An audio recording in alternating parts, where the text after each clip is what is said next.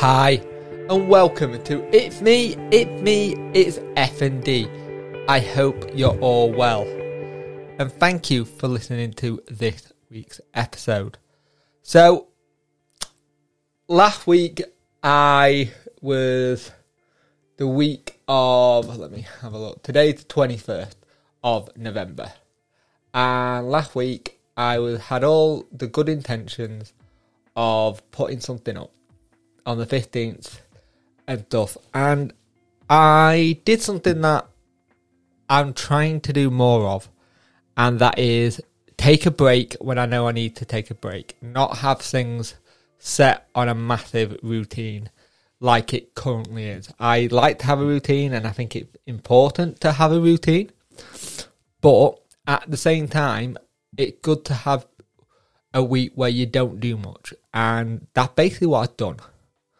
I've had a week to reset, re redo everything because this following week coming up, uh, I have today I have my booster jab for the vaccine, and don't get me wrong, I did not fare well from the first one. It knocked me for six a little bit, and it did the same with the second one as well.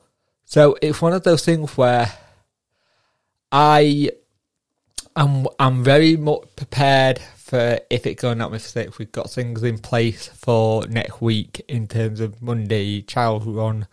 We've got things sorted, so I'm fine. Uh, this afternoon, I've got a a brief period where I've got some time to myself where I got to record a video. I got to do another podcast, hopefully, and it just it's good to know that when you need to, and forgive me, when you need to, it's good to rest. And one of the things I'm grateful for is the support network I now have, and I'm going to do more on that on another episode, probably straight after I recorded this one. To be fair. But I took a week off, and I think sometimes it's good to not overload yourself. I think it's good to have that period where you just like, right, I'm just going to take a break, reset myself, and go again. And that's basically what I've done. And knowing I've got uh, my booster shot later, and knowing how bad I was last time, I've already prepared myself just in case I am bad. And that's just smart by me looking after myself. Something I will truly 100% admit I've not been the best at doing over the last couple of years. I've been really poor with it. So the fact that I'm doing better with that, high five for me doing well and looking after myself at last. Woohoo! Um, but yeah, it's you got to take you got to take things as they are, but also remember that you have to listen to your body. You need to listen to what happens and how you feel. But I took a week off there'll be a podcast. There'll be last week podcast up this week.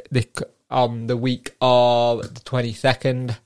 There'll be another podcast up on 29th, and I'm going to start batch recording ready for Christmas so I can enjoy my Christmas break and just remember to put things up.